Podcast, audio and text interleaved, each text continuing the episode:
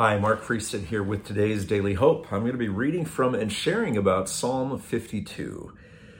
Why do you boast of evil, you mighty hero? Why do you boast all day long, you who are a disgrace in the eyes of God?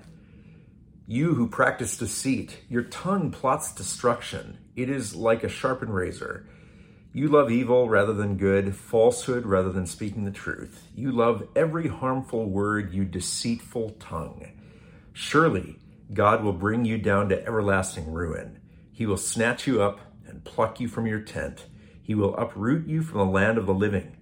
The righteous will see and fear. They will laugh at you, saying, Here now is the man who did not make God his stronghold, but trusted in his great wealth and grew strong by destroying others. But I am like an olive tree, flourishing in the house of God. I trust in God's unfailing love forever and ever. For what you have done, God, I will always praise you in the presence of your faithful people, and I will hope in your name, for your name is good. So, the first part of this psalm, is that any way to speak about anybody?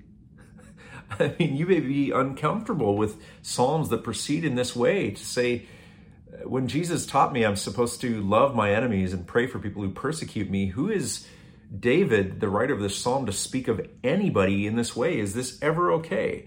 Well, one of the things that can be confusing about Psalms is we don't know who wrote all of them and we don't know the circumstances under which they were written. But lucky for us, Psalm 52 carries what's called a superscription. So under the title Psalm 52, there's an explanation that this came from David when Doeg the Edomite had gone to Saul and told him, David has gone to the house of Ahimelech. Doeg the Edomite, not to be confused with Dog the bounty hunter, but there are some similarities because what Doeg the Edomite did is he ratted out David. This is the beginning of Saul's war against David.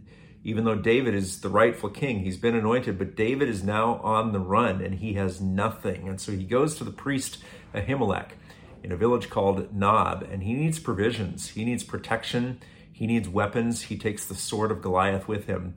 But that day, Doeg the Edomite is on hand and he sees David there. And sure enough, he rats him out to Saul when Saul has all the men assembled. And Saul basically challenges people and says, Look, David can't support you or protect you.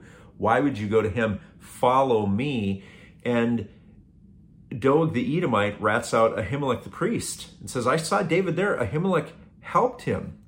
And for that, Saul says, Put Ahimelech to death. And you know that all of Saul's officials refused. They would not raise the sword against him. But you know who does? Doeg the Edomite. And why does he do that? He's, he's a foreigner. He's not even one of Saul's subjects, but he raises the sword and he kills 85 priests. Let that number sink in 85 priests. And then he goes and ravages the village of Nob, killing every man, woman, and child. And David feels responsible for this. And so, why did Doeg obey? Why did he do what he did? Because he did an evil thing. This is who David is speaking of, okay? We, we need to understand it. it. It maybe doesn't excuse all of the language and the heartfelt emotion, but understand David is on the run for his life. And now Doeg has committed an atrocity. And why did he do it? Probably to enhance his standing with King Saul. Let me reread verses 6 through 8. The righteous will see and fear, they will laugh at you, saying, Here now is the man who did not make God his stronghold, but trusted in his great wealth and grew strong by destroying others. That's what Doeg the Edomite did. But David, verse 8, I am like an olive tree flourishing in the house of God. I trust in God's unfailing love forever and ever. So, in closing, I want you to think about how helpless a tree is. Trees are awesome. They often become majestic. They're often beautiful. But a tree is actually quite helpless. And that's a picture of you and me as followers and believers in God. That if we're truly living by faith, we're helpless. A tree can't uproot itself and go to the water. It has to trust that it's going to get all the sunlight, all the water, all the nutrients that it needs.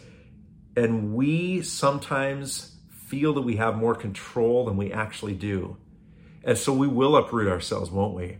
And we'll go to the place where we find we can control current events or we can control what other people think or we can control our situation. But control is an illusion.